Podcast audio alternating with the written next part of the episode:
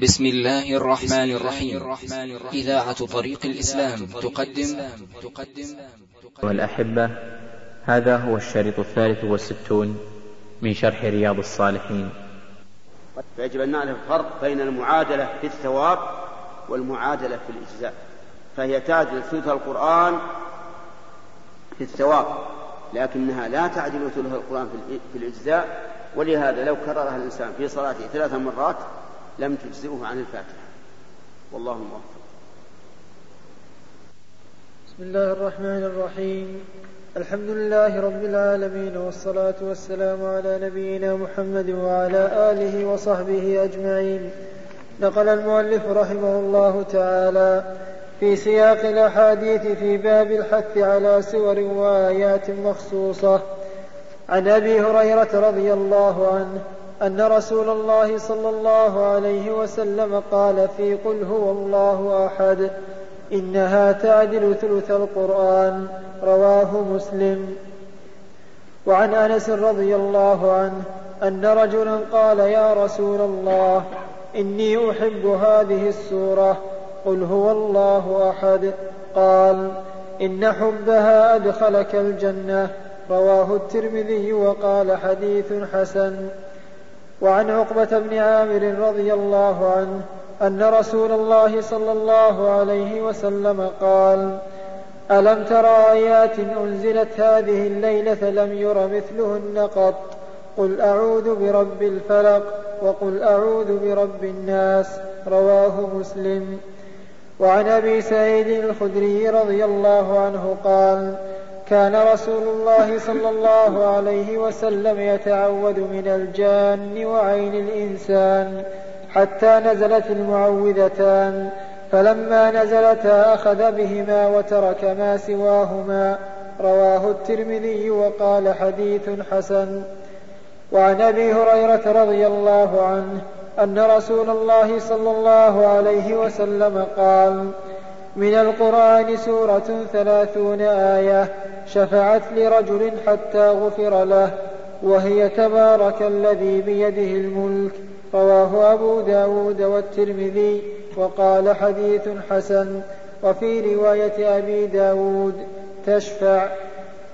وعن أبي مسعود البدري رضي الله عنه عن النبي صلى الله عليه وسلم قال من قرأ بالآيتين من آخر سورة البقرة في ليلة كفتاه متفق عليه.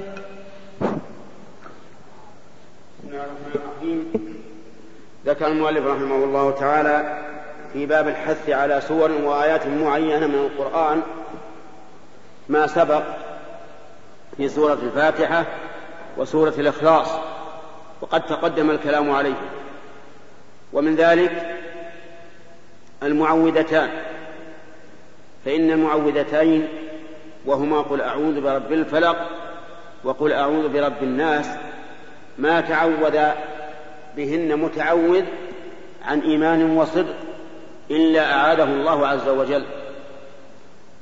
أما سورة الفلق فيقول الله عز وجل قل أعوذ برب الفلق من شر ما خلق. يعني قل أيها الإنسان مستعينا بربك أعوذ برب الفلق من شر ما خلق. الفلق فلق الصبح وفلق الحب والنوى. قال الله تعالى فالق الإصباح وقال إن الله فالق الحب والنوى. فهو عز وجل رب الفلق. لا يستطيع أحد أن يفلق شيئا من هذه التي ذكرها الله إلا الله عز وجل. من شر ما خلق أي كل ما خلق. ومنهم أي مما خلق نفسك. كما جاء في الحديث الصحيح أعوذ نعوذ بالله من شرور أنفسنا ومن سيئة من سيئات أعمالنا. والنفس أمارة بالسوء فتستعيذ بالله من شر ما خلق أي من شر كل ما خلق من الإنس والجن والنفس وغير ذلك. ومن شر غاسق إذا وقر. الغاسق الليل لأن الليل تكثر فيه الهوام وتخرج فيه السباع وتكون فيه الشرور. فتستعيذ بالله من شر الليل. الغاسق إذا وقب يعني إذا دخل. ومن شر النفاثات في العقد يعني الساحرات اللاتي ينفثن في العقد يسحرن الناس. ونص على النساء وإن كان السحر يكون في النساء وفي الرجال لأنه هو الغالب فيهن. ويجوز أن يكون المراد النفاثات يعني النفوس النفاثات فتشمل الرجال والنساء. ومن شر حاسد إذا حسد هذه العين. صاحب العين والعياذ بالله الشرير الذي لا يحب الخير للغير تجده إذا من الله على أحد بشيء من مال أو جاه أو علم أو ولد أو زوجة أو غير ذلك يخرج من نفسه الخبيثة كما يخرج السهم في فيصيب الرجل. وهذا السهم ما يدرى عن خفي لكن تفز نفسه والعياذ بالله لأنها خبيثة. لا تحب الخير للغير فيصاب الإنسان بالعين. قال النبي عليه الصلاة والسلام لو سبق القضاء شيء أو قال القدر لسبقته العين. فالعين تدرك وهي حق. حتى قال بعض العلماء إنها هي المراد بقوله تعالى وإن يكاد الذين كفروا ليزلقونك بأبصارهم لما سمعوا الذكر من شر حاسد. ثم قال إذا حسد. لأن الحاسد قد لا يحسد. يعني مو العائن مو بصدق الإنسان لكن إذا حسد والعياذ بالله تعدى شره غيره. يعني تعدى إلى غيره. ويجوز أن يكون المراد بالآية الحاسد العائن والحاسد غير العائن لأن بعض الناس حسود والعياذ بالله. يحسد ما يحب الغير الخير للغير. والحسد هو كراهة ما أنعم الله به على غيرك. أن تكره ما أنعم الله به على غيرك وإن كنت لا تتمنى زواله. فإن تمنيت زواله صار أشد والعياذ بالله. والحاسدون نسأل الله العافية لا يحرقون إلا أنفسهم. الحاسد يحترق كلما أنعم الله على عباده نعمة احترق قلبه. ليش فلان يجيب كذا وليش فلان يصير كذا؟ فهذا الحاسد والعياذ بالله أحيانا إذا حسد بغى. إذا صار بقلبه الحسد هذا الجمرة والعياذ بالله؟ بغى على الغير واعتدى عليه. مثلا افرض أن الإنسان من الله عليه بمال. من الله عليه بمال وصار ينفقه في سبيل الله. فيه رجل حسود والعياذ بالله. قلبه محترق. إن الله أنعم على هذا الرجل بالمال وجعله ينفقه في سبيل الله. فتجده مثلا يتحدث في المجالس كلما أثني على هذا الرجل قال لا هذا هذا مرائي ذا مرائي ما قصد وجه الله والدار الآخر إذا من الله على إنسان بعلم أيضا وصار عند صار له قبول عند الناس صار والعياذ بالله يحسن. يحب أن يخفي ما أنعم الله به على الإنسان. وهلم جرا والحسد والعياذ بالله من كبائر الذنوب. من كبائر الذنوب. وقد ذم الله اليهود عليه فقال أم يحسدون الناس على ما آتاهم الله من فضله؟ فالفضل لله, لله ما هو لك. يؤتيه من يشاء. تحسد الناس لا أعطاهم الله من فضله. أنت إذا فعلت ذلك جنيت على من أعطاه الله الفضل وجنيت و واعتديت على حق الله عز وجل. كأنك تقول ليش تعطي هذا الرجل؟ هذه النعمة فتحسد هذه سورة الفلق. ويأتي إن شاء الله الكلام على سورة الناس. والمهم أن الإنسان ينبغي له أن يتعوذ بهاتين السورتين. وذكر الترمذي رحمه الله أن النبي صلى الله عليه وآله وسلم كان يتعوذ بالله من الجان ومن عين الإنسان. حتى نزلت قل أعوذ برب الفلق وقل أعوذ برب الناس فصار يتعوذ بهما وترك ما سواهما. والله موفق.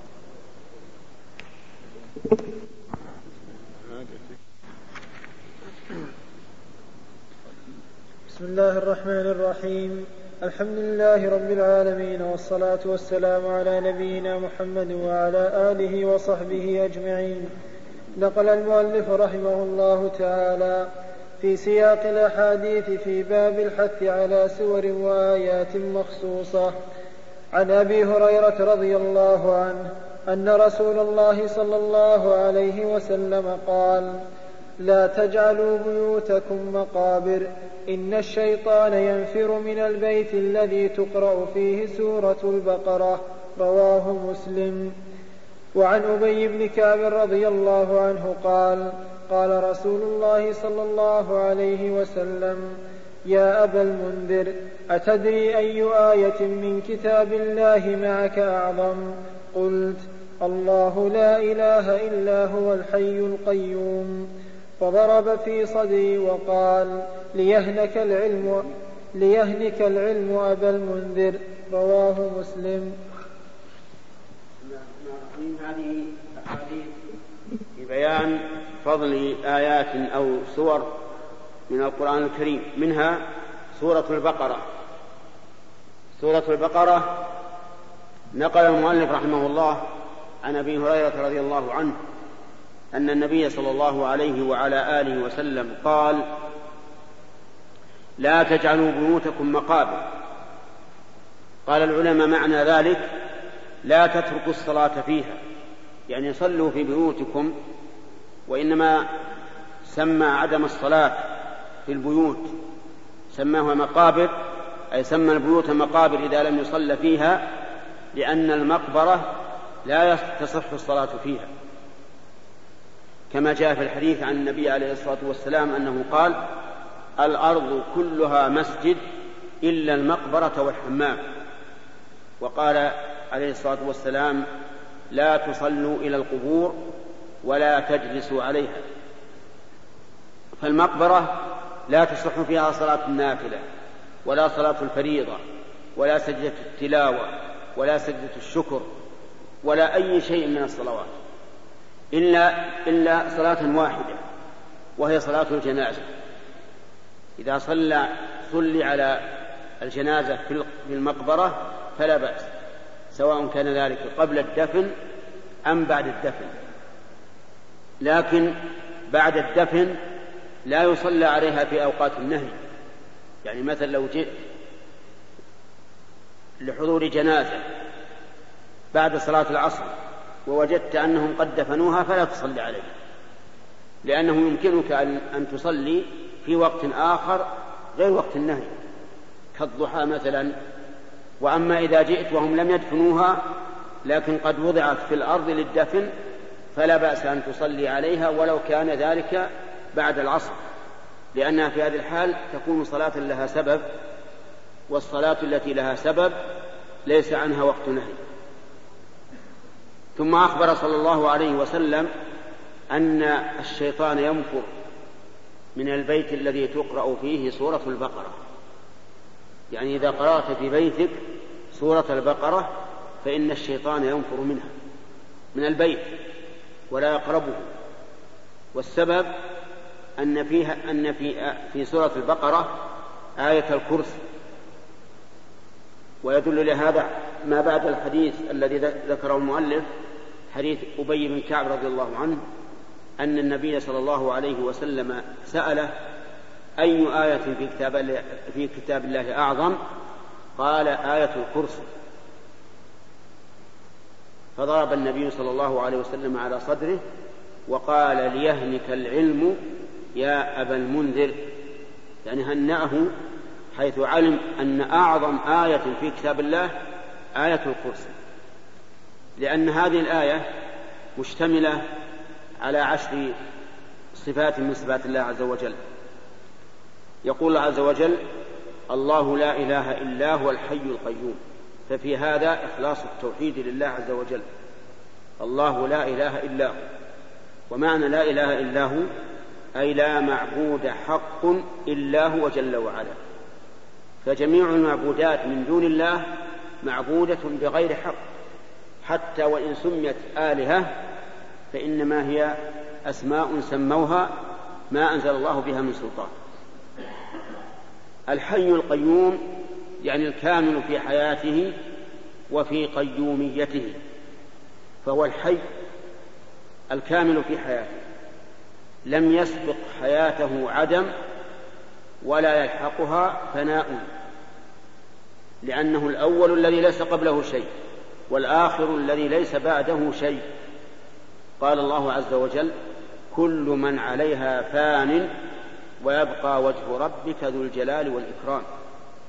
قال بعض السلف ينبغي لمن قرأ هذه الآية كل من عليها فان أن لا يقول بل يقول كل من عليها فان ويبقى وجه ربك ذو الجلال والإكرام لأجل أن يتبين بذلك نقص المخلوقات وكمال الخالق جل وعلا.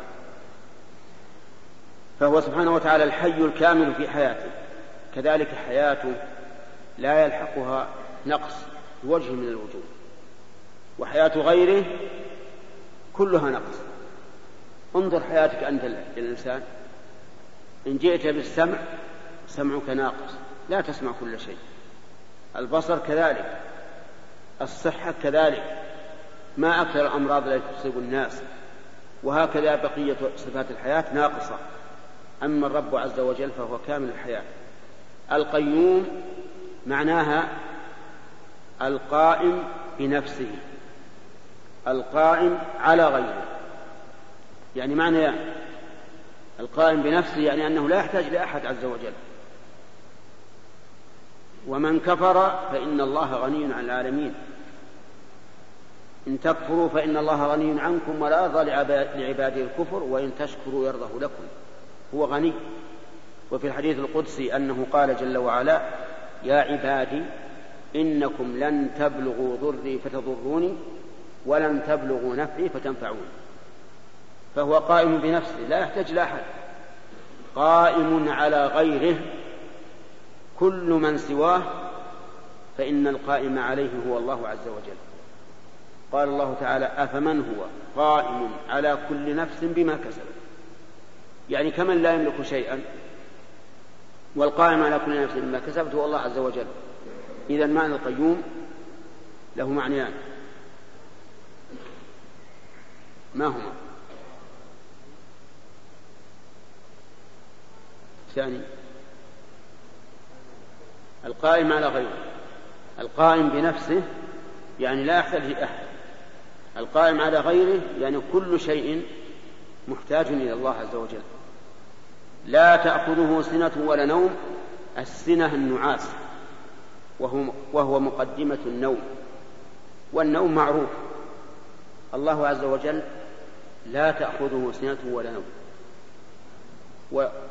والإنسان تأخذه السنة وتأخذه النوم يأخذه النوم. اختار أم لم يختار أحيانا ينام الإنسان وهو يصلي ما يقدر. ينعس وهو يكلم الناس ما يقدر. لكن رب عز وجل لا تأخذه سنة ولا نوم. لكمال حياته سبحانه وتعالى وكمال قيوميته. وفي الحديث الصحيح عن النبي صلى الله عليه وعلى آله وسلم أنه قال إن الله لا ينام ولا ينبغي له أن ينام. لا ينام ولا ينبغي أن يعني مستحيل غاية الاستحالة أن ينام عز وجل لأنه كامل الحياة كامل القيومية. من يقوم على الخلق لو نام, لو نام الخالق؟ لا أحد. فهو جل وعلا لا لا تأخذه سنة ولا نوم ويأتي إن شاء الله بقية الكلام على هذه الآية. والله أعلم. نقل المؤلف رحمه الله تعالى في سياق الأحاديث في باب الحث على سور وآيات مخصوصة. عن أبي هريرة رضي الله عنه قال وكلني رسول الله صلى الله عليه وسلم بحفظ زكاة رمضان فأتاني آت فجعل يحثو من الطعام فأخذته فقلت لأرفعنك إلى رسول الله صلى الله عليه وسلم. قال إني محتاج وعلي عيال وبي حاجة شديدة فخليت عنه. فأصبحت فقال رسول الله صلى الله عليه وسلم يا أبا هريرة ما فعل أسيرك البارحة؟ فقلت يا رسول الله شكا حاجة وعيالا فرحمته فخليت سبيله فقال أما إنه قد كذبك وسيعود؟ فعرفت أنه سيعود لقول رسول الله صلى الله عليه وسلم فرصدته فجاء يحثو من الطعام فقلت لأرفعنك إلى رسول الله صلى الله عليه وسلم قال دعني. فإني محتاج وعلي عيال لا أعود. فرحمته وخليت سبيله. فأصبحت فقال, فقال لي رسول الله صلى الله عليه وسلم يا أبا هريرة ما فعل أسيرك البارحة؟ قلت يا رسول الله شكا حاجة وعيالا فرحمته وخليت سبيله. فقال إنه قد كذبك وسيعود. فرصدته الثالثة فجاء يحثو من الطعام فأخذته فقلت لأرفعنك إلى رسول الله صلى الله عليه وسلم. وهذا آخر ثلاث مرات أنك تزعم أنك لا تعود. فقال دعني فإني أعلمك كلمات ينف فإني أعلمك كلمات ينفعك الله بها. قلت ما هن؟ قال إذا أويت إلى فراشك فاقرأ آية الكرسي فإنه لا يزال عليك من الله حافظ ولن يقربك شيطان حتى تصبح. فخليت سبيله فأصبحت فقال لي رسول الله صلى الله عليه وسلم ما فعل أسيرك البارحة؟ فقلت يا رسول الله زعم أنه يعلمني كلمات ينفعني الله بها فخليت سبيله فقال ما هي؟ فقلت قال لي إذا أويت إلى فراشك فاقرأ آية الكرسي من أولها حتى تختم الآية. الله لا إله إلا هو الحي القيوم. وقال لي لا يزال عليك من الله حافظ ولن يقربك شيطان حتى تصبح. فقال النبي صلى الله عليه وسلم أما إنه قد صدقك وهو كذوب؟ تعلم من تخاطب منذ ثلاث يا أبا هريرة؟ قلت لا. قال ذاك شيطان. رواه البخاري. هذه قصة قصة عجيبة. عظيمة وذلك أن النبي صلى الله عليه وسلم وكل أبا هريرة رضي الله عنه على صدقة رمضان يعني على الفطرة يحفظها وكانوا وكانوا يجمعونها قبل العيد بيوم أو يومين. وكان أبو هريرة وكيلا عليه. وفي ليلة من الليال جاء هذا الرجل يحثو من الطعام. فأمسكه أبو هريرة وقال لأرفعنك إلى رسول الله صلى الله عليه وسلم. فخاف وقال إنه محتاج وذو عيال وذو حاجة فرحمه وأطلقه. فلما أصبح وجاء إلى رسول الله صلى الله عليه وعلى آله وسلم قال له ما فعل أسيرك البارحة؟ وهذه من آيات الله. لأن النبي عليه الصلاة والسلام ليس عنده لكنه علم بذلك عن طريق الوحي. قال ما فعل أسيرك البارحة؟ قلت يا رسول الله إنه قال إنه, إنه ذو حاجة وذو عيال وإني رحمته وأطلقته فقال النبي صلى الله عليه وعلى آله وسلم كذبك يعني كذب عليك ما له عيال وله حاجة. وسيعود. يقول فعلمت أنه سيعود لقول النبي صلى الله عليه وسلم إنه سيعود. وكان الصحابة رضي الله عنهم يؤمنون بما أخبر به الرسول عليه الصلاة والسلام كما يؤمنون بما يشاهدونه بأعينهم أو أكثر. يقول فرصدته فجاء فجعل يحثو من الطعام. فقلت لأرفعنك إلى رسول الله صلى الله عليه وعلى آله وسلم. فاشتكى شكايته الأولى أنه محتاج وذو عيال فرحمه رضي الله عنه. وإنما رحمه مع أن الرسول صلى الله عليه وعلى آله وسلم قال إنه كذبت لأن أبا هريرة يعلم حلم النبي عليه الصلاة والسلام وسعة صدره وأنه لن يؤنبه وفعلا لم يؤنبه أطلقه فلما أصبح وجاء إلى النبي صلى الله عليه وسلم وأخبره قال إنه كذبك وسيعود. المرة الثالثة. فرصد. وجعل يترقب فجاء. يأكل من الطعام. فقلت لأرفعنك إلى رسول الله صلى الله عليه وعلى آله وسلم.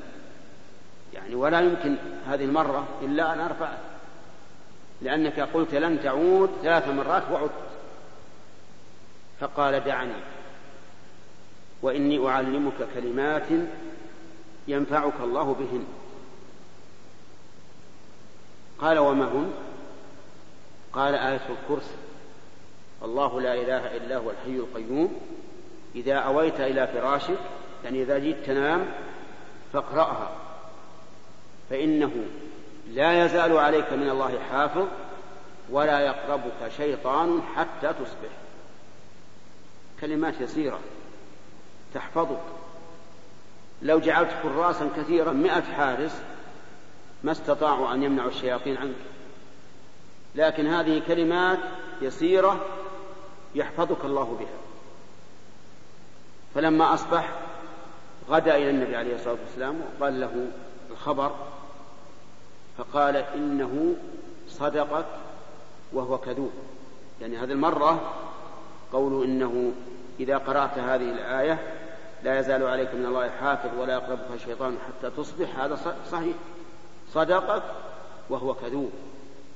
أتدري من تخاطب منذ ثلاث ليال قلت يا رسول الله لا أعلم قال ذلك شيطان. شيطان متلبس. صورة آدمي وأنه له, له أولاد. وفي هذا الحديث من الفوائد فوائد كثيرة. ولكننا نعود إلى شرح آية الكرسي كما بدأناها بالأمس حيث قلنا حيث وقفنا على قوله تعالى لا تأخذه سنة ولا نوم. والسنة النعاس والنوم معروف. له ما في السماوات وما في الأرض. هذه جملة تفيد عموم ملك الله عز وجل وأنه منفرد بالملك سبحانه وتعالى. له ما في السماوات وما في الأرض. والدليل على عموم ملكه أن ما في قوله ما في السماوات اسم موصول يعني له الذي واسم الموصول يفيد العموم. والدليل على انفراده بالملك أنه قدم فيها الخبر الخبر له ما في السماوات. وتقديم الخبر يدل على الحصر. فلا أحد يملك شيئا في السماوات ولا في الأرض إلا الله. وملكي لثوبي الذي علي ولمشلحي وملكي لبيتي هذا ملك مقيد. لا أستطيع أن أتصرف فيه كما أشاء. لو أراد إنسان أن يحرق ثيابه منع. ولا يمكن أن يحرق ثيابه. ما هو حر ليس حرا في ماله. يتصرف كما شاء. اذا فملكي الذي هو ملكي لا لست حرا في تصرفي فيه لا أتصرف فيه إلا على حسب الشرع. ولهذا لا يجوز لنا أن نرابي في أموالنا مع أنه ربما يكون الذي أعطى الربا راضيا بذلك لكن لا يجوز لأننا لسنا أحرارا في أملاكنا لا نملكها إلا ملكا مقيدا. الملك التام المطلق الذي يفعل فيه المالك ما شاء هو ملك الله عز وجل. له ما في السماوات وما في الأرض. من ذا الذي يشفع عنده إلا بإذنه. من؟ اسم استفهام بمعنى النفي. يعني لا أحد يشفع عند الله إلا بإذن الله. والشفاعة معروفة. يا فلان اشفع لي عند فلان. يعني توسط لي له. توسط لي إليه. فالشفاعة هي التوسط للغير بجلب منفعة أو دفع مضرة. هذه الشفاعة. من المعلوم أن ملوك الدنيا مهما عظمت مهما عظم ملكهم يأتي الإنسان ويشفع عندهم بدون بدون أي استئذان. حتى إن الملك الكبير الملك تشفع عنده زوجته ولا ولا ولا تستأذن منه. لكن الرب عز وجل لا أحد يشفع عنده إلا بإذنه. أكرم عباده عنده لا يشفع إلا بإذن الله. وهذا دليل على كمال سلطانه عز وجل وأنه لكمال سلطانه لا أحد يستطيع يتكلم عنده ولا بالشفاعة التي هي خير إلا بإذنه. من أكرم الخلق من بني آدم عند الله؟ محمد عليه الصلاة والسلام. ويوم القيامة لا يمكن يشفع إلا بعد أن يستأذن من الله ثم يسجد سجودا طويلا يفتح الله عليه من المحامد ما لم يفتحه عليه من قبل ثم يشفع. ومن دونه من باب أولى. لا أحد يشفع إلا بإذن الله. لماذا؟ لكمال عجيب لكمال سلطانه كمال سلطانه عز وجل. لا أحد يشفع إلا بإذنه. يعلم ما بين أيديهم وما خلفهم. يعلم الله عز وجل ما بين أيديهم كل الأمور المستقبلة وما خلفهم كل الأمور الماضية. وهذا دليل على كمال علمه عز وجل. وأنه محيط بكل شيء ماضيا وحاضرا ومستقبلا. فما بين يديه ما تستقبله ولو بلحظة. وما خلفك ما خلفته ولو بلحظة. فمثلا الآن سلامنا من صلاتنا هذه العصر من بين أيدينا ولا من خلفنا؟ من خلفنا. كلمات الآن أنا أقول الآن ما بعد الآن فهو مستقبل والآن حاضر وما مضى ماضي من خلف. فالله عز وجل يعلم كل ما يكون بين أيدينا الحاضر والمستقبل وما خلفنا. وهذا يدل على كمال علمه جل وعلا لأن علم غيره ناقص. أولا نجهل كثيرا من الأمور ثم يتجدد لنا العلم. ثانيا إذا علمنا الشيء هناك آفة لعلمنا وهي النسيان. أما علم الله عز وجل فليس فيه نسيان ولا جهل سابق كما قال موسى عليه الصلاة والسلام لما قال له فرعون ما بال القرون الأولى؟ يعني خبرنا عنها وش قال علمها عند ربي. في كتاب لا يضل ربي ولا ينسى. لا يضل يعني لا يجهل ولا ينسى ما مضى. فعلمنا نحن محفوف بآفتين. آفة سابقة وهي الجهل وآفة لاحقة وهي النسيان. وعلم الله عز وجل خال من ذلك كله يعلم ما بين أيديهم وما خلفهم ويأتي إن شاء الله بقية الكلام على هذه الآية. بسم الله الرحمن الرحيم. الحمد لله رب العالمين والصلاة والسلام على نبينا محمد وعلى آله وصحبه أجمعين. نقل المؤلف رحمه الله تعالى في سياق الأحاديث في باب الحث على سور وآيات مخصوصة. عن أبي بن كعب رضي الله عنه قال قال رسول الله صلى الله عليه وسلم يا أبا المنذر أتدري أي آية من كتاب الله معك أعظم؟ قلت الله لا إله إلا هو الحي القيوم. فضرب في صدري وقال ليهنك العلم أبا المنذر. رواه مسلم. بسم الله الرحمن الرحيم. هذا الحديث ذكره النووي رحمه الله في كتابه رياض الصالحين في باب استحباب سور وآيات معينة. وهو ما دل عليه هذا الحديث من فضل آية الكرسي أنها أعظم آية في كتاب الله. وقد سبق الكلام على أكثرها إلى قوله تعالى من ذا الذي يشفع عنده إلا بإذنه يعلم ما بين أيديهم وما خلفهم. ولا يحيطون بشيء من علمه إلا بما شاء. يعني أن الخلق لا يحيطون بشيء من علمه إلا بما شاء. والعلم هنا بمعنى المعلوم. يعني أننا لا نحيط شيئا من لا نحيط بشيء مما يعلمه الله إلا بما شاء الله عز وجل.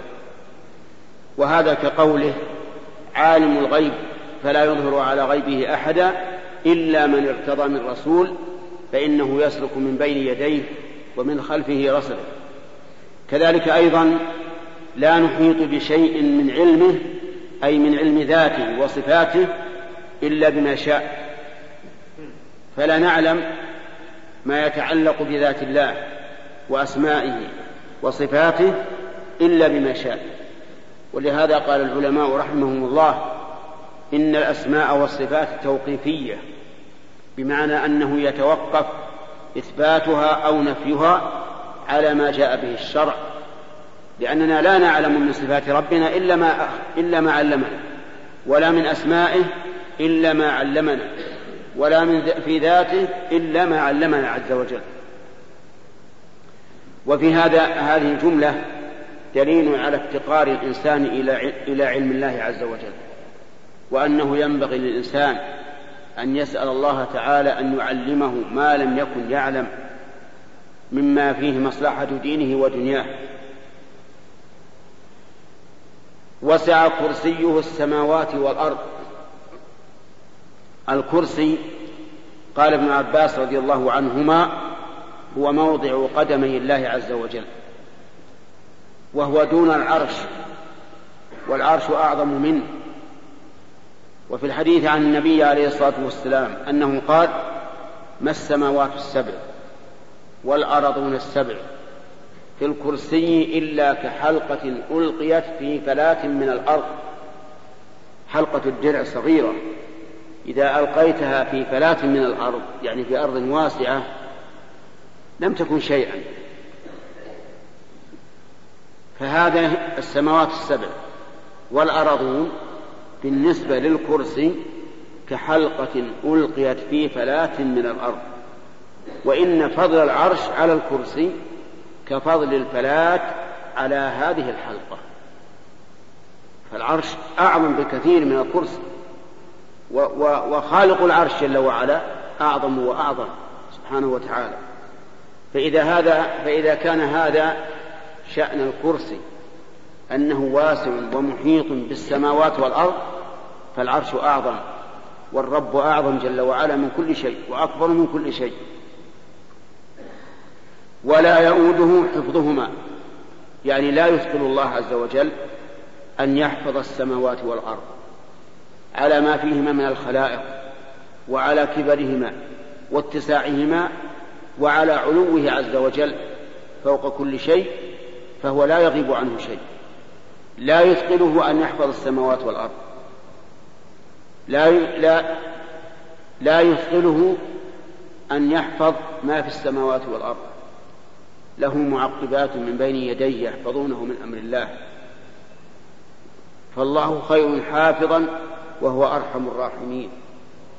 فالله عز وجل مع علوه تبارك وتعالى فوق كل شيء لا يؤوده أي لا يثقله. أن يحفظ السماوات والأرض وهو العلي العظيم. هو العلي جل وعلا فوق كل شيء وهو العظيم على كل شيء. قال أهل العلم والعلو نوعان علو ذاته عز وجل فهو فوق كل شيء وعلو صفاته فصفاته فوق كل شيء. والعظيم يعني ذو العظمة والكبرياء والعزة والجلال وبهذه وبهذه المعاني القليلة بالنسبة لهذه الآية العظيمة يتبين أنها أعظم آية في كتاب الله. والله موفق.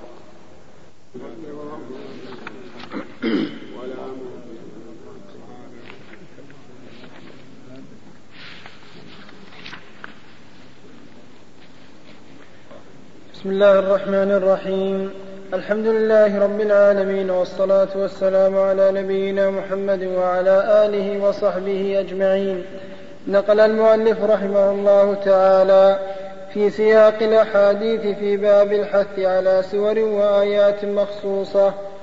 عن أبي هريرة رضي الله عنه قال وكلني رسول الله صلى الله عليه وسلم بحفظ زكاة رمضان فأتاني آت فجعل يحثو من الطعام فأخذته فقلت لأرفعنك إلى رسول الله صلى الله عليه وسلم. قال إني محتاج وعلي عيال وبي حاجة شديدة فخليت عنه فأصبحت فقال رسول الله صلى الله عليه وسلم يا أبا هريرة ما فعل أسيرك البارحة؟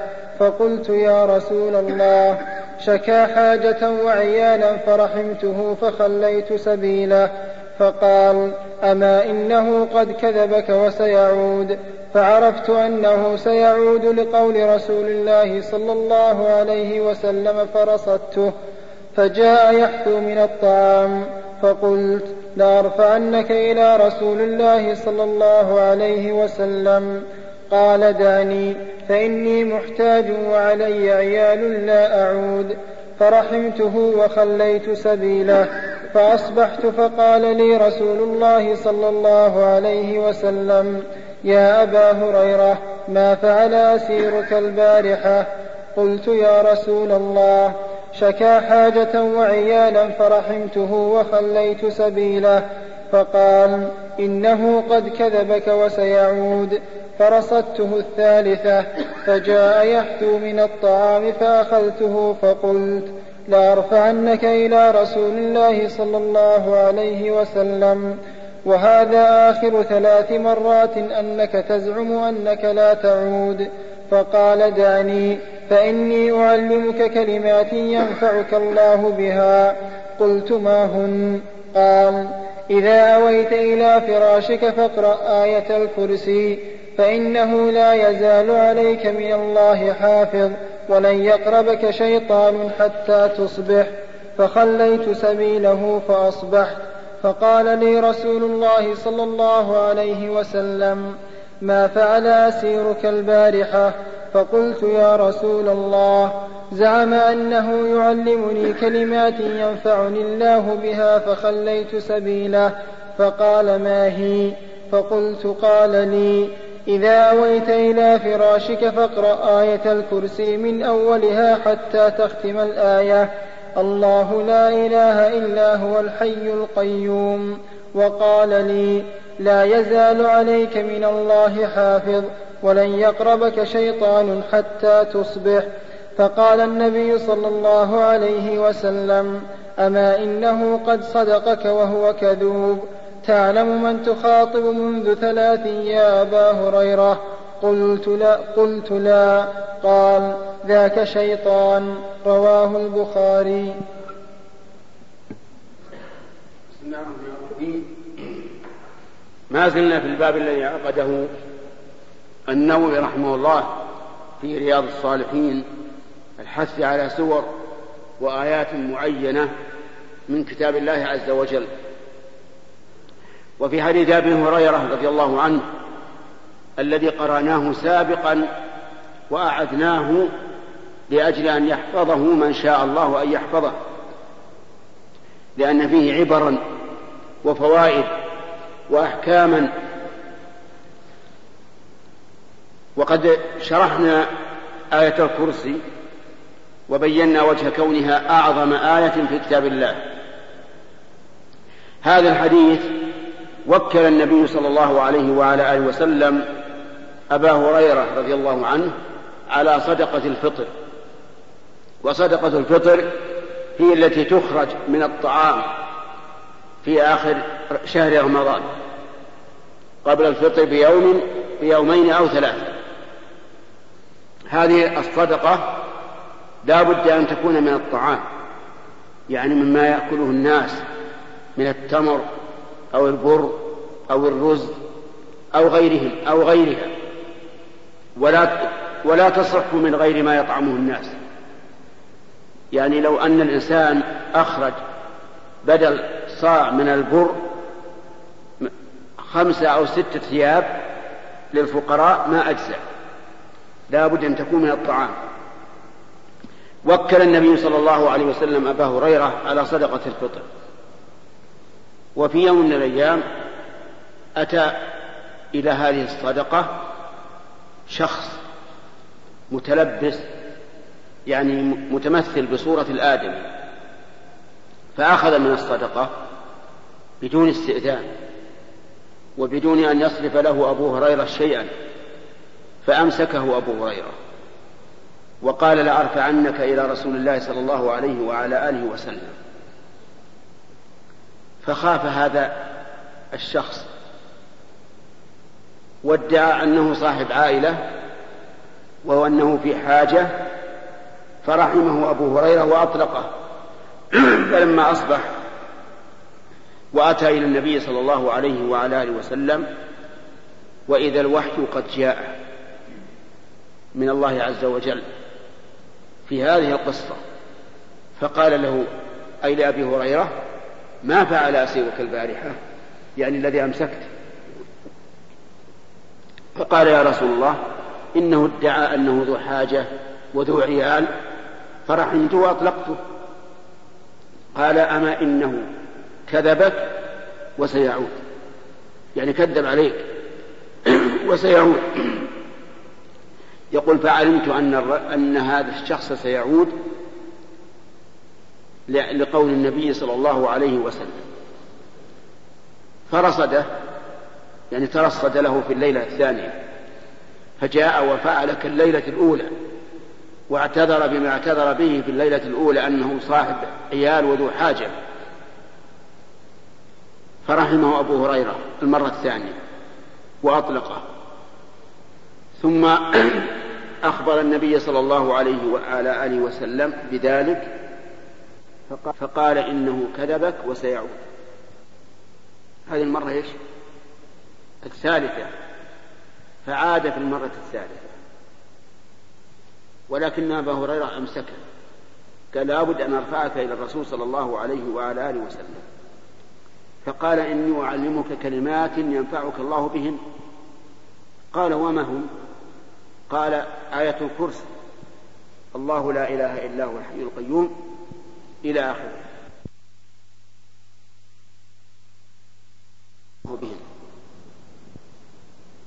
فقلت ما هن؟ قال آية الكرسي. الله لا إله إلا هو الحي القيوم. لا تأخذه سنة ولا نوم. فقال أما إنه صدقك وهو كذوب. صدقك يعني أخبرك بالصدق وهو كذوب يعني الشيطان. الشيطان كذوب لا شك فيه.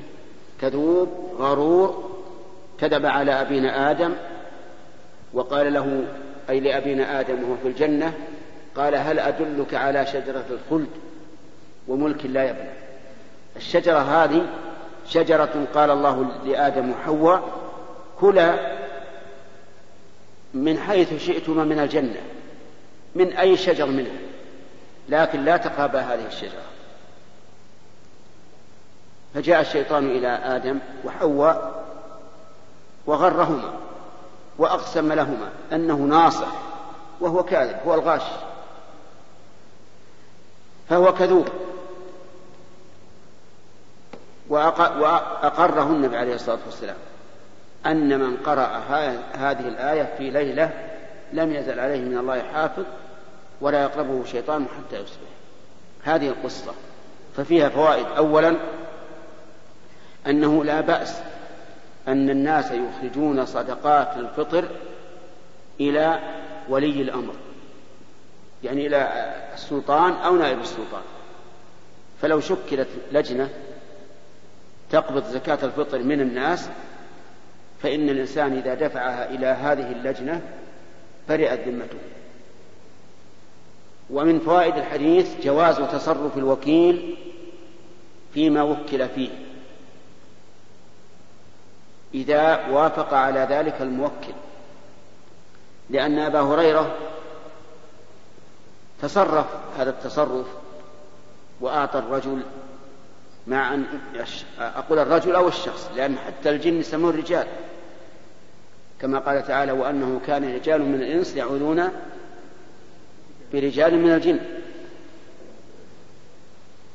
فأبو هريرة تصرف في الليلة الماضية في الليلة الثانية مع أن الرسول قال كذبك. نعم. أما إنه كذبك وسيعود. أما إنه كذبك وسيعود. فأعطاه. وفيه أيضا دليل على أن الشيطان قد يتمثل بصورة الإنسان. وهو كذلك. الشياطين تتمثل بصورة الآدميين. وتتمثل بصورة الكلاب. حتى قال بعض العلماء في قول الرسول عليه الصلاة والسلام الكلب الأسود شيطان أي أن الشياطين تتمثل فتكون كلابا سودا. ولكن الصحيح أن معنى الحديث أن الكلب الأسود شيطان يعني هو شيطان الكلاب وأخبثها وأشدها ضررا وتمردا. وتتمثل الشياطين بالحيوانات. تتمثل بالقط وتتمثل أيضا بالحية بالحيات. كما جاء في الحديث الصحيح أن رجلا من الأنصار شابا تزوج حديثا فلما جاء إلى بيته وجد زوجته على الباب. فسألها ليش؟ قالت ادخل فلما دخل وجد على على الفراش حية متطوية. فأخذ الرمح فوخزها. الرمح الذي يقاتل فيه. فوخزها فماتت. ولما ماتت مات هو في الحال. فلا يدرى أيهما أسرع موتا. الحية ولا هذا الرجال؟ لأن لأن الحية هذه صارت جنية. فلما قتلها قتله أهلها في الحال. ولهذا نهى النبي عليه الصلاة والسلام عن قتل الحيات التي في البيوت. فلا يجوز للإنسان أن يقتل الحية إذا رآها في بيته. لكن ماذا يصنع؟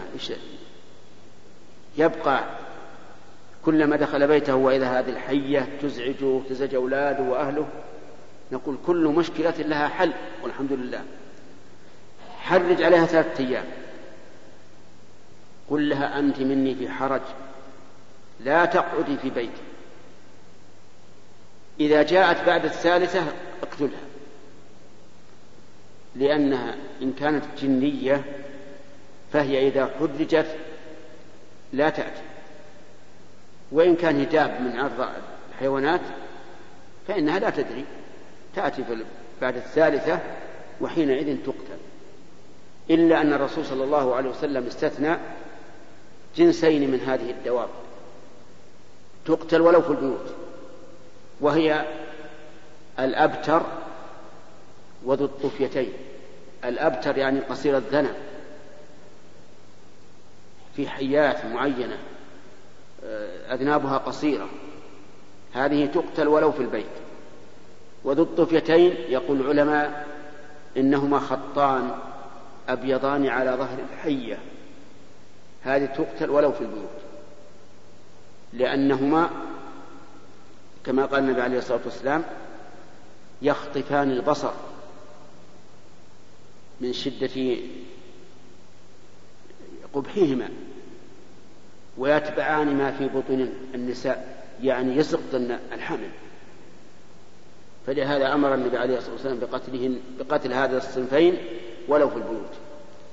الشاهد من هذا أن الشيطان والجن يتمثلون بصور غير صورهم الأصلية. وفي هذا الحديث أيضا من الفوائد أنه يجوز تقديم زكاة الفطر قبل العيد. ولو بأكثر من, أي من يومين إذا كانت تدفع إلى ولي الأمر. وولي الأمر يجب عليها لا يصرفها إلا في وقتها. ومن فوائد الحديث آية, آية من آيات الرسول عليه الصلاة والسلام. وهو علمه بما جرى مع أنه لم يطلع لكن جاءه الوحي من الله عز وجل. ومن فوائده أنه ينبغي للإنسان كلما جاء إلى فراشه للنوم في الليل يقرأ آية الكرسي من أولها إلى آخره وليس منها قوله تعالى لا إكراه في الدين. هذه آية خارجة عن آية الكرسي. آخر آية الكرسي وهو العلي العظيم. فتقرأها كلما أويت إلى فراشك. كل ليل حتى لا يقربك, لا يقربك الشيطان. حتى تصبح ولا يزال عليك من الله حافظ وحدثني جد هذا الرجل الذي يؤذن بنا الآن أنه كان يقرأها كل ليلة وأنه نسيها ليلة من الليال فلدغته عقرب. لأنه الرسول يقول لم يزل عليه من الله حافظ وهو نسي أن يقرأها فلم يوجد الحافظ فلدغته العقرب. ف... فإذا احرص على أن تقرأ آية الكرسي كل ليلة وخصوصا إذا أويت إلى فراشك. وفي هذا الحديث من الفوائد قبول الحق ولو جاء من أي إنسان. أي إنسان يأتي يأتي بحق اقبل منه حتى لو كان شيطان. حتى لو كان مشرك حتى لو كان يهودي أو نصراني إذا جاء بالحق اقبله. فإن الله قبل الحق من المشركين. والنبي صلى الله عليه وسلم قبل الحق من اليهود وأقر الحق من الشيطان كما في هذا الحديث. أما الأول قبول الحق من المشركين فإن الله قال عن المشركين وإذا فعلوا فاحشة قالوا وجدنا عليها آباءنا والله أمرنا بها. فتعللوا بعلتين الأولى أنهم وجدوا عليها آباءهم والثانية أن الله أمرهم بها. فقال الله تعالى قل إن الله لا يأمر بالفحشاء. وسكت عن قولهم وجدنا عليها آباءنا. لأن قولهم وجدنا عليها آباءنا حق صحيح. ها وجدوا آباءهم على هذه الفاحشة. لكن الله لم يأمرهم بها. قل إن الله لا يأمر بالفحشاء. وأما قبول النبي صلى الله عليه وعلى آله وسلم من اليهود فإنه جاءه حبر من أحبار اليهود يعني عالم من علمائهم قال إنا نجد أن الله يجعل السماوات على إصبع والأراضين على إصبع والشجر على إصبع وذكر تمام الحديث. فضحك النبي صلى الله عليه وعلى آله وسلم حتى بدت نواجذه تصديقا لقول هذا اليهودي الحبر. ثم قرأ صلى الله عليه وعلى آله وسلم وما قدر الله حق قدره والأرض جميعا قبضته يوم القيامة والسماوات مطويات بيمينه سبحانه وتعالى عما يشركون. وأقر الحق الذي قال به الشيطان كما في هذا الحديث. فيجب عليك أيها المسلم أن تقبل الحق من أي إنسان وأن ترد الباطل من أي إنسان. من قال الباطل فقوله مردود ومن قال الحق فقوله مقبول. ولهذا كان من الكلمات الماثورة عند العلماء أن أن الرجال يعرفون بالحق والحق لا يعرف بالرجال. يعني لا تجعل مدار قبولك الحق على الرجل. صحيح أن العالم تثق بقوله أكثر من, من, من, من غيره فتقبل ما يقول أكثر مما لا قاله عامي. لكن ليس كل ما يقول العالم حقا. قد يكون يخطئ وقد يصيب. إنما العالم أقرب إلى الصواب لا شك. ولهذا قالوا إنما يعرف الحق إنما يعرف الرجال بالحق. وأما الحق فلا يعرف بالرجال لأن الرجل قد يخطئ وقد يصيب. والله موفق.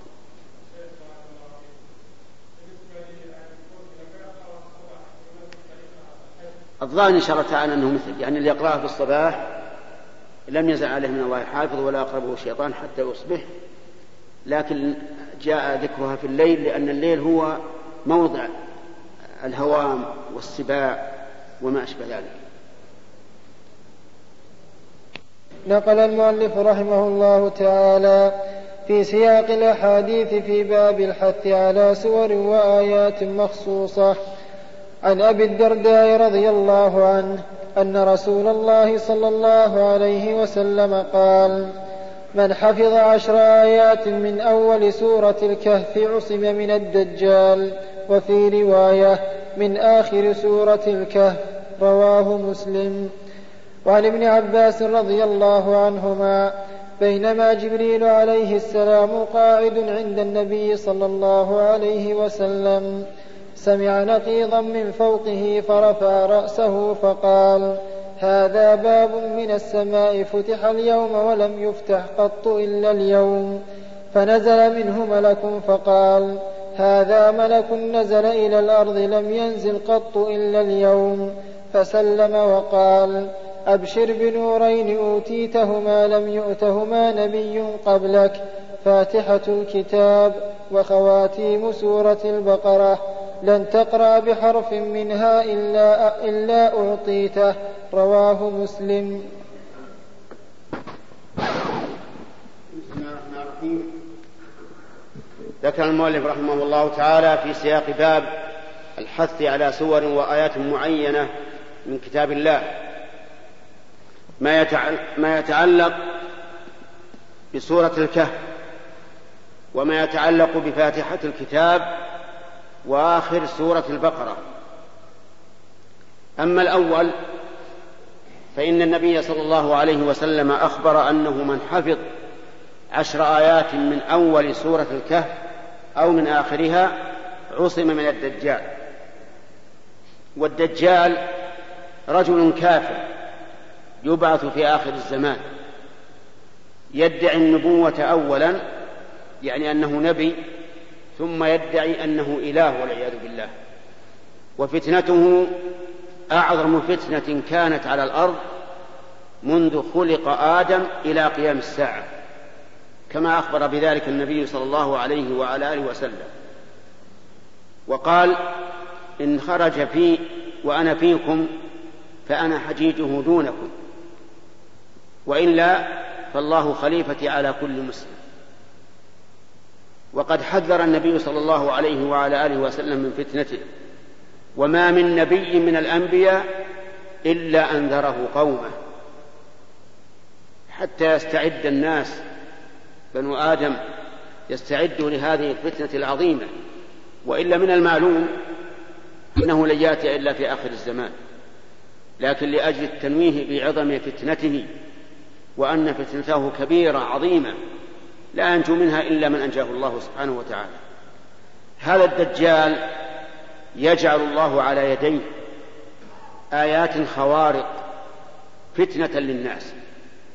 منها أنه يأمر السماء فتمطر ويأمر الأرض فتنبت.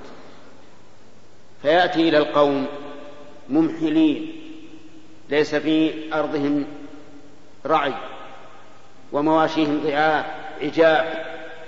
فيدعوهم ويمنيهم فيتبعونه فيأمر السماء فتمطر ويأمر الأرض فتنبت ثم تروح عليهم مواشيهم وهي أوفر ما تكون لحما وأغزر ما تكون لبنا. ثم يأتي إلى آخرين فيدعوهم ولكنهم ينكرونه. فيصبحون ممحلين ليس في أرضهم نبات. هل تجدون أعظم من هذه الفتنة؟ لا سيما في البادية. فيتبعه أناس كثيرون. فمن تبعه أدخله جنته. ومن أنكره أدخله نارا. وهي جنة فيما يبدو للناس لكنها نار والعياذ بالله. وناره نار فيما يبدو للناس لكنها جنة وماء عذب ولكن الناس ليس لهم إلا الظاهر. إلا أن الله سبحانه وتعالى بين لنا آياته أنه كاذب يعني هذا الدجال بما أخبرنا به صلى الله عليه وعلى آله وسلم. من أن هذا الرجل مكتوب بين عينيه كافر. كاف فاء يقرأه كل مؤمن. كل مؤمن لو ما يعرف يكتب ولا يقرأ يقرأه. ويعمى عنه كل منافق. ما يرى هذا المكتوب في عينيه بين عينيه. لأنه قد أضل والعياذ بالله. كما أن الإنسان في القبر إذا كان مؤمنا أجاب. بالصواب وقال ربي الله ودين محمد ودين الإسلام ونبي محمد وإذا كان منافقا ولو كان قارئا لم يجب والعياذ بالله. وأعطانا نبينا صلى الله عليه وعلى آله وسلم آية أيضا بينة وهي أنه أعور ليس له إلا عين واحدة. وربنا جل وعلا ليس بأعور منزه عن كل عيب ونقص. فمن وفق سلم من فتنته ونجا. يبقى في الأرض هذا الدجال الخبيث يبقى في الأرض أربعين يوما. أول يوم كسنة يعني اثني عشر شهرا. سبحان الله. الآن الشمس تدور بأربع وعشرين ساعة على الأرض. لكن أول يوم من أيام الدجال لا تدور إلا باثنى عشر شهر سنة كاملة واليوم الثاني كالشهر ثلاثين يوما والثالث كالأسبوع سبعة أيام وبقية الأيام كأيامنا. يبقى هذه المدة ثم ينزل عيسى بن مريم عليه الصلاة والسلام فيقتل هذا الدجال. المسيح الصادق النبي الطاهر يقتل هذا المسيح الخبيث الدجال يسلطه الله عليه عز وجل فيقتله. ومن أجل عظم فتنته أمرنا رسول الله صلى الله عليه وسلم أن نستعيذ بالله منه في كل صلاة. فقال إذا تشهد أحدكم فليقل أعوذ بالله من عذاب جهنم ومن عذاب القبر ومن فتنة المحيا والممات ومن فتنة المسيح الدجال. لأن فتنته عظيمة. فينبغي لنا أن نستعيذ بالله عز وجل بقلب صادق من فتنة هذا المسيح الدجال. ثم إنه أيضا من أسباب وقاية فتنته أن من حفظ عشر آيات من سورة الكهف من أولها أو آخرها وقرأهن عليه عصم من فتنته ومن السور المعينة والآيات المعينة سورة الفاتحة. وآيتين من آخر سورة البقرة. فإنه ما قرأهما أحد من هذه الأمة مؤمنا موقنا إلا آتاه الله تعالى ما فيهما. من من الطلب. وفي سورة الفاتحة اهدنا الصراط المستقيم صراط الذين أنعمت عليهم غير المغضوب عليهم ولا الضالين. قال الله تعالى لعبده إذا قرأها في الصلاة قال هذا لعبدي ولعبدي ما سأل. وأما آخر سورة البقرة فيها لا يكلف الله نفسا إلا وسعها لها ما كسبت وعليها ما اكتسبت. ربنا لا تؤاخذنا إن نسينا أو أخطأنا. ربنا ولا تحمل علينا إصرا كما حملته على الذين من قبلنا.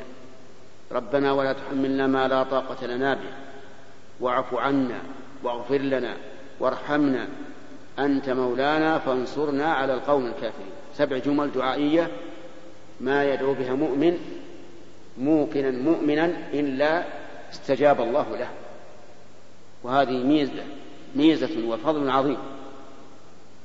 نسأل الله تعالى أن يعفو عنا وعنكم وأن ينصرنا على القوم الكافرين. بسم الله الرحمن الرحيم. الحمد لله رب العالمين والصلاة والسلام على نبينا محمد وعلى آله وصحبه أجمعين. قال رحمه الله تعالى باب استحباب الاجتماع. رضي الله عنه قال قال رسول الله صلى الله عليه وسلم وما اجتمع قوم في بيت من بيوت الله يتلون كتاب الله ويتدارسونه بينهم إلا نزلت عليهم السكينة وغشيتهم الرحمة وحفتهم الملائكة وذكرهم الله في من عنده. رواه مسلم.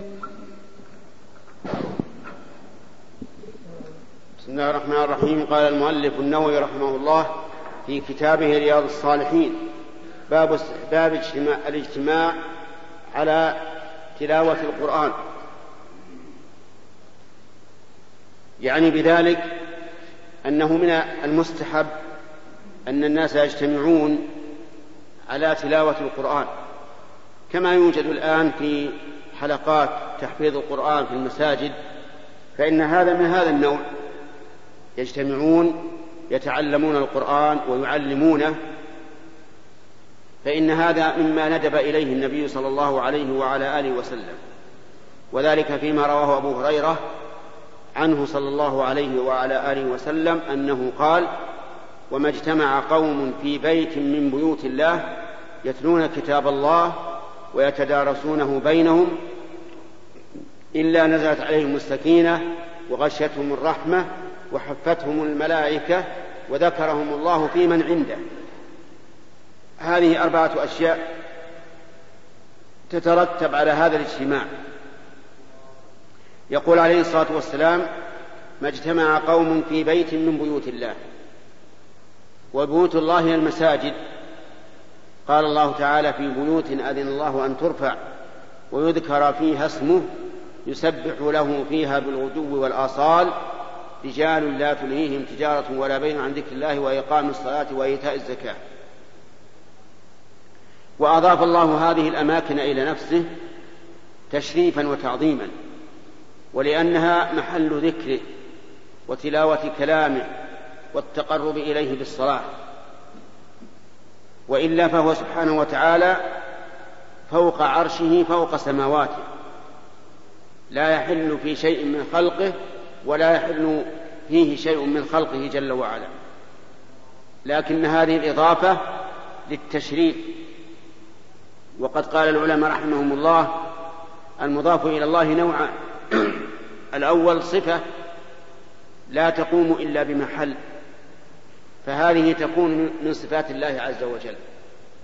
مثل عزة الله قدرة الله كلام الله سمع الله بصر الله هذه صفة لا تقوم إلا بموصوف فتكون من صفات الله عز وجل. والثاني شيء بائن من الله عز وجل مخلوق. فهذا ليس من صفات الله وإنما هو مضاف إليه عز وجل على سبيل التشريف والتكريم. مثل مساجد الله بيوت الله ناقة الله ومثل قوله تعالى في آدم ونفخت فيه من روحي كذلك في عيسى بن مريم. فإن الروح شيء بائن من الله عز وجل منفصل مخلوق من مخلوقاته. لكن أضيف إليه على سبيل التشريف والتكريم. وقوله صلى الله عليه وسلم يتلون كتاب الله. تلاوة كتاب الله عز وجل تنقسم إلى ثلاثة أقسام. تلاوة اللفظ وتلاوة المعنى وتلاوة العمل. أما تلاوة اللفظ فمعروف. يقرأ هذا وهذا وهذا وهذا وهي على نوعين. النوع الأول أن يقرأ القارئ صفحة أو صفحتين ثم يتابعه الباقون يقرؤون نفس ما قرأ. وهذا غالبا يكون في التعليم. والثاني النوع الثاني من القراءة اللفظية أن يقرأ القارئ صفحة أو صفحتين ثم يقرأ الثاني بعده صفحة أو صفحتين غير ما قرأه الأول. وهلم جرا فإن قال قائل هذا النوع الثاني يفوت فيه ثواب بعضهم. لأن ما قرأه هذا لم يقرأه هذا. فيقال لا يفوت. لأن المستمع كالقارئ. له ثواب. ودليل ذلك قول الله تبارك وتعالى في سورة يونس في قصة موسى صلى الله عليه وسلم حين دعا على آل فرعون ربنا اطمس على أموالهم واشدد على قلوبهم فلا يؤمنوا حتى يروا العذاب الأليم. القائل هذا موسى كما في أول الآية وقال موسى ربنا إنك آتيت فرعون وملأه زينة وأموالا في الحياة الدنيا ربنا ليضل عن سبيلك ربنا اطمس على أموالهم واشدد على قلوبهم فلا يؤمنوا حتى يروا العذاب الأليم. قال الله تعالى قال قد أجيبت دعوتكما فاستقيما ولا تتبعان سبيل الذين لا يعلمون. الداعي واحد لكن قال العلماء إن, إن, إن هارون كان يستمع ويؤمن على دعائه فكان الدعاء لهما جميعا. أما التلاوة المعنوية فأن يتدارس هؤلاء القوم كتاب الله عز وجل ويتفهموا معناه ما معنى هذه الآية؟ إن كان مما يدرك باللغة العربية فهذا معروف. إن كان مما لا يدرك إلا بالرجوع إلى كلام أهل العلم والمفسرين رجعوا إلى ذلك إلى كلام العلماء والمفسرين في الآية لأن بعض الآيات يكون لها حقائق شرعية لا تعرف عن طريق اللغة العربية. وقد كان السلف الصالح لا لا يقرؤون عشر آيات حتى يتفهموها وما فيها من العلم والعمل. قالوا فتعلم القرآن والعلم والعمل جميعا. أما القسم الثالث من التلاوة فهي التلاوة العملية وهذه هي المقصود الأعظم بالقرآن الكريم. كما قال تعالى كتاب أنزلناه إليكم مبارك ليدبروا آياته وليتذكر أولو الألباب.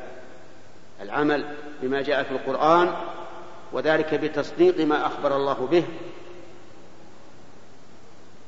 والقيام بما أمر به والبعد عما نهى عنه. هذه التلاوة العملية لكتاب الله عز وجل. يقول عليه الصلاة والسلام إلا نزلت عليهم السكينة. السكينة شيء يقذفه الله عز وجل في القلب فيطمئن ويوقن ويستقر ولا يكون عنده قلق ولا شك ولا ارتياب. هو ساكن مطمئن. وهذه من أكبر نعمة الله على العبد. أن ينزل السكينة في قلبه بحيث يكون مطمئنا. غير قلق ولا شاك راضيا بقضاء الله وقدره مع الله عز وجل في قضائه وقدره. إن أصابته ضراء صبر وانتظر الفرج من الله وإن أصابته سراء شكر وحمد الله على ذلك. مطمئن مستقر مستريح هذه السكينة نعمة عظيمة. نسأل الله أن ينزل في قلوبنا وقلوبكم السكينة. وقد قال الله تعالى هو الذي أنزل السكينة في قلوب المؤمنين ليزدادوا إيمانا مع إيمانهم. فهي من أسباب زيادة الإيمان. إلا نزلت عليهم السكينة وغشيتهم الرحمة. غشيتهم يعني غطتهم. والغشيان بمعنى الغطاء كما قال تعالى والليل إذا يغشى يعني يغطي الأرض بظلامه. غشيتهم الرحمة أي رحمة الله عز وجل فتغشاهم وتحيط بهم وتكون لهم بمنزلة الغطاء الشامل لكل ما يحتاج يحتاجون إليه من رحمة الله عز وجل. وحفتهم الملائكة أي أحاطت بهم يستمعون الذكر ويكونون شهداء عليه. والرابع وذكرهم الله في من عنده. يذكرهم الله تعالى في الملأ الأعلى. وهذا كقوله تعالى في الحديث القدسي من ذكرني في ملأ ذكرته في ملأ خير منه. وهذا المهم أن هذا الحديث يدل على فضيلة الاجتماع على كتاب الله عز وجل. والله موفق.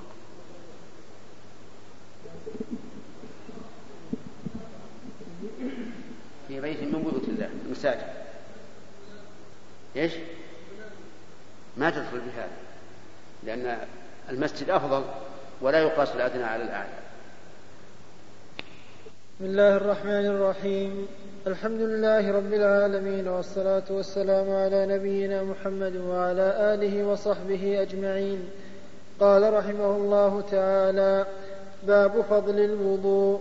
قال الله تعالى يا أيها الذين آمنوا إذا قمتم إلى الصلاة فاغسلوا وجوهكم وأيديكم إلى المرافق.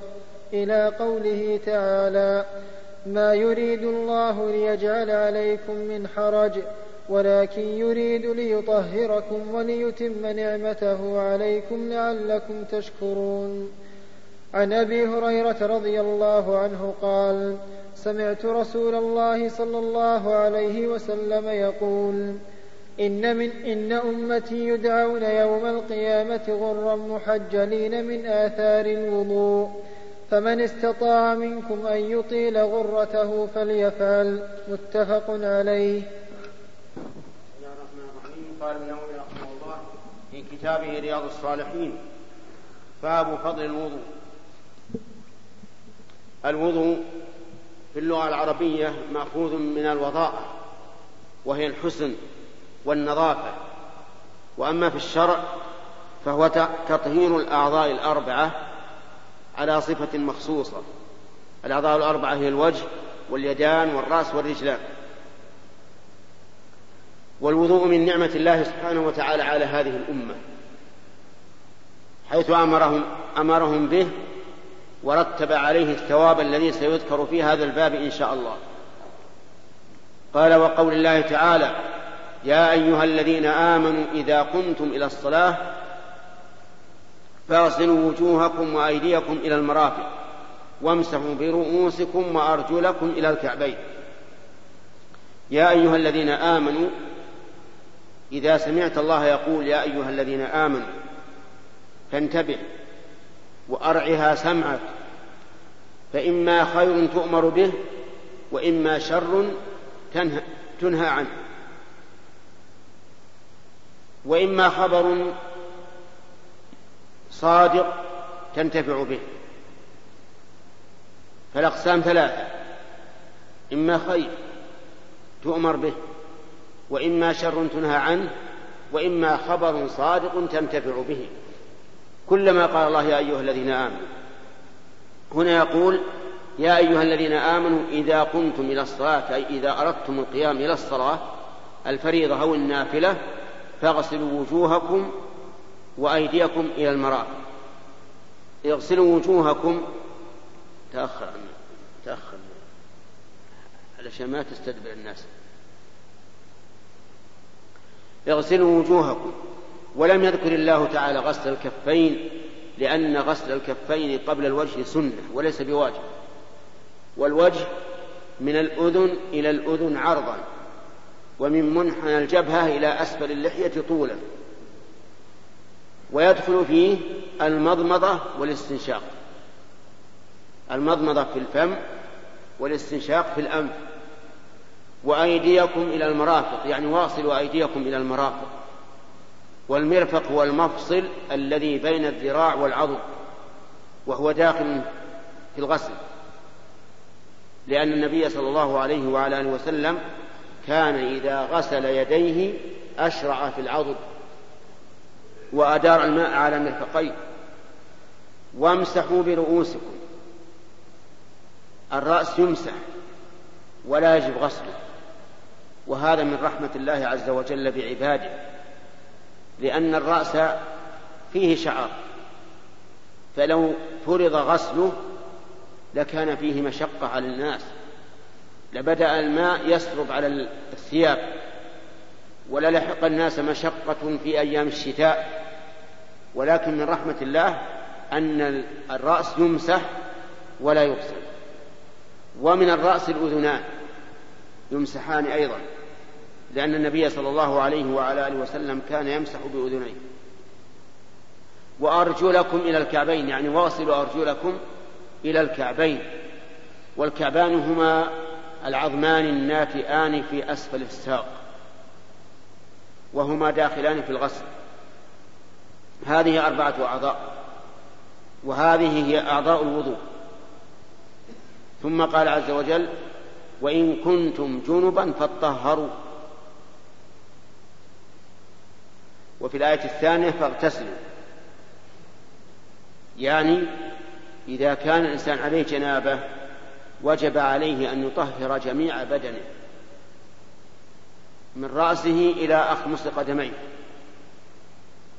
ومنه المضمضة والاستنشاق. فإن المضمضة والاستنشاق يجب يجبان في الوضوء وكذلك في الغسل. إن كنتم جنبا فاطهروا والجنب هو الذي حصلت عليه الجنابة. والجنابة إما إنزال المني بشهوة وإما الجماع. وإن لم ينزل. فإذا جامع الإنسان زوجته وجب عليه أن يغتسل سواء أنزل أم لم ينزل. وإذا أنزل وجب عليه الغسل سواء جامع أم لم يجامع. حتى لو فكر وأنزل وجب عليه الاغتسال. وإن كنتم مرضى أو على سفر أو جاء أحدكم من غائط أو لامستم النساء فلم تجدوا ماء فتيمموا صعيدا طيبا. يعني معناه أن الإنسان إذا وجب عليه الوضوء أو الغسل ولم يجد ماء أو كان مريضا يتضرر باستعمال الماء فإنه يتيمم. يضرب الأرض بكفيه ويمسح وجهه وكفيه. فامسحوا بوجوهكم وأيديكم منه. ما يريد الله ليجعل عليكم من حرج؟ يعني فيما فرض علينا. لم يرد أن يحرجنا ويلحقنا المشقة. بل هو أرحم بنا من أنفسنا وأولادنا وأمهاتنا. والدليل أنه أرحم منا بأنفسنا قوله تعالى ولا تقتلوا أنفسكم فالذي يوصيك ألا تقتل نفسك هو أرحم بك من نفسك. فهو لا يريد منا بهذا, بهذا الفرض أن يشق علينا أو يلحقنا الحرج ولكن يريد ليطهركم. هذا الذي أراد الله منا بالوضوء والغسل. أن يطهر ظواهرنا بالماء وأن يطهر بواطننا بالتوحيد. ولهذا يسن إذا فرغت من الوضوء أن تتشهد. تقول أشهد أن لا إله إلا الله وحده لا شريك له وأشهد أن محمدا عبده ورسوله. اللهم اجعلني من التوابين واجعلني من المتطهرين. وليتم نعمته عليكم.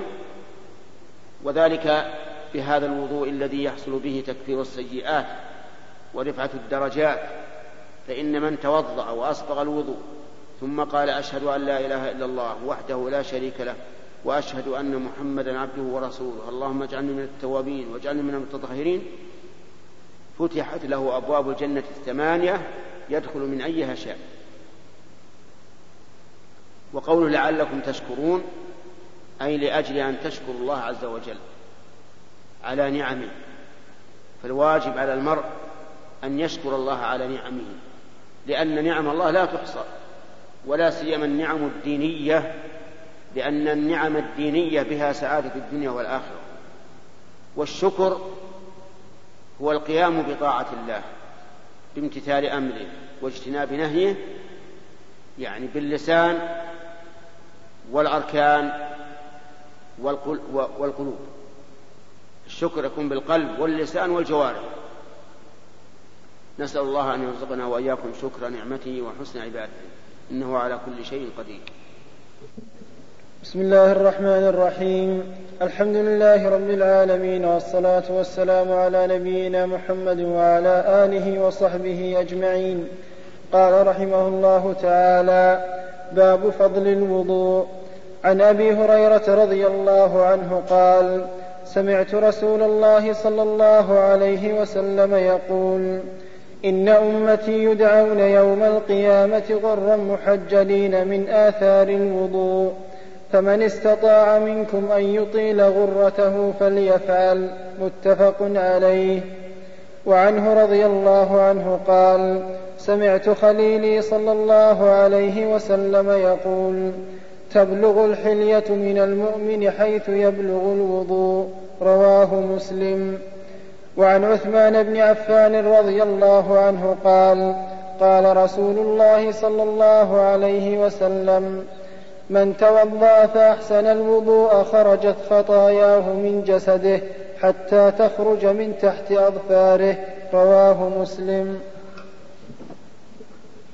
بسم الله الرحمن الرحيم. هذه الأحاديث ذكرها النووي رحمه الله في رياض الصالحين في باب فضل الوضوء.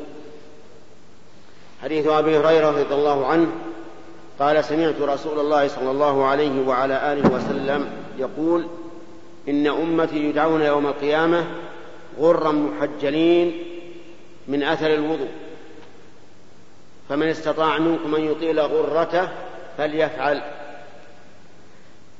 يعني أن هذه الأمة أمة محمد صلى الله عليه وعلى آله وسلم تدعى يوم القيامة غرا محجلين. الغرة بياض الوجه بياض الوجه والتحجيل بياض الأطراف أطراف اليدين وأطراف الرجلين. يعني أن هذه المواضع تكون نورا يتلألأ يوم القيامة لهذه الأمة. وهذه خاصة بنا ولله الحمد. كما قال النبي عليه الصلاة والسلام سيما ليست لغيركم. يعني علامة تتبين بها أمة محمد صلى الله عليه وعلى آله وسلم في ذلك اليوم المشهود. وهذا دليل على فضل الوضوء أن أعضاء الوضوء يوم القيامة تأتي بيضاء تلوح من النور. يقول فمن استطاع منكم أن يطيل غرته فليفعل وهذه الجملة ليست من كلام النبي صلى الله عليه وعلى آله وسلم بل هي من كلام أبي هريرة رضي الله عنه وليست بصحيحه من جهة الحكم الشرعي لأن ظاهرها أن الإنسان يمكنه أن يطيل غرته يعني يطيل وجهه وهذا لا يمكن الوجه محدد من الأذن إلى الأذن ومن منحنى الجبهة إلى أسفل اللحية. لا يمكن أن يطال. وهذا مما يدل على أن هذه الجملة من أبي هريرة رضي الله عنه قالها اجتهادا. كما أشار إلى ذلك ابن القيم في النونية. قال وأبو هريرة قال ذا من كيسه فغدا يميزه أولو العرفان وإطالة الغرات ليس بممكن أيضا وهذا واضح التبيان. لكن على كل حال ما فرضه الله علينا أن نغسل الوجوه والأيدي إلى المرافق والأرجل إلى الكعبين هذا هو منتهى الوضوء. وكفى به فخرا أن يأتي الناس يوم القيامة وهذه المواضع تتلألأ نورا من أجسادهم من أثر الوضوء. ففي هذا دليل على فضيلة الوضوء وعلى إثبات البعث. وعلى أن الأمم يوم القيامة تأتي كل أمة تدعى إلى كتابها. هل طبقت كتابها أو أم لم أم لم تطبق؟ وأما الحديث الثاني حديث أبي هريرة رضي الله عنه أن النبي صلى الله عليه وعلى آله وسلم قال تبلغ الحلية من المؤمن حيث يبلغ الوضوء. الحلية يوم القيامة يحلى بها الرجال, الرجال والنساء. يلبس الرجال والنساء حلية من ذهب وفضة ولؤلؤ. وحلوا أساور من فضة. يحلون فيها من أساور من ذهب ولؤلؤ. فهم يحلون بهذه الأنواع الثلاثة. يلبس الرجل والمرأة في الجنة حليا من هذه الأنواع الثلاثة ذهب وفضة ولؤلؤ. ولا بد أن تكون مرصوفة على وجه يحصل به الجمال أكثر وأكثر. لأن التحلي بكل نوع من هذه لا شك أنه يكسب الإنسان جمالا. فإذا رصف بعضها إلى بعض ورتبت ترتيبا حسنا أعطت جمالا أكثر. يوم القيامة تبلغ الحلي من المؤمن حيث يبلغ الوضوء مع تحيات إخوانكم في إذاعة طريق الإسلام والسلام عليكم ورحمة الله وبركاته.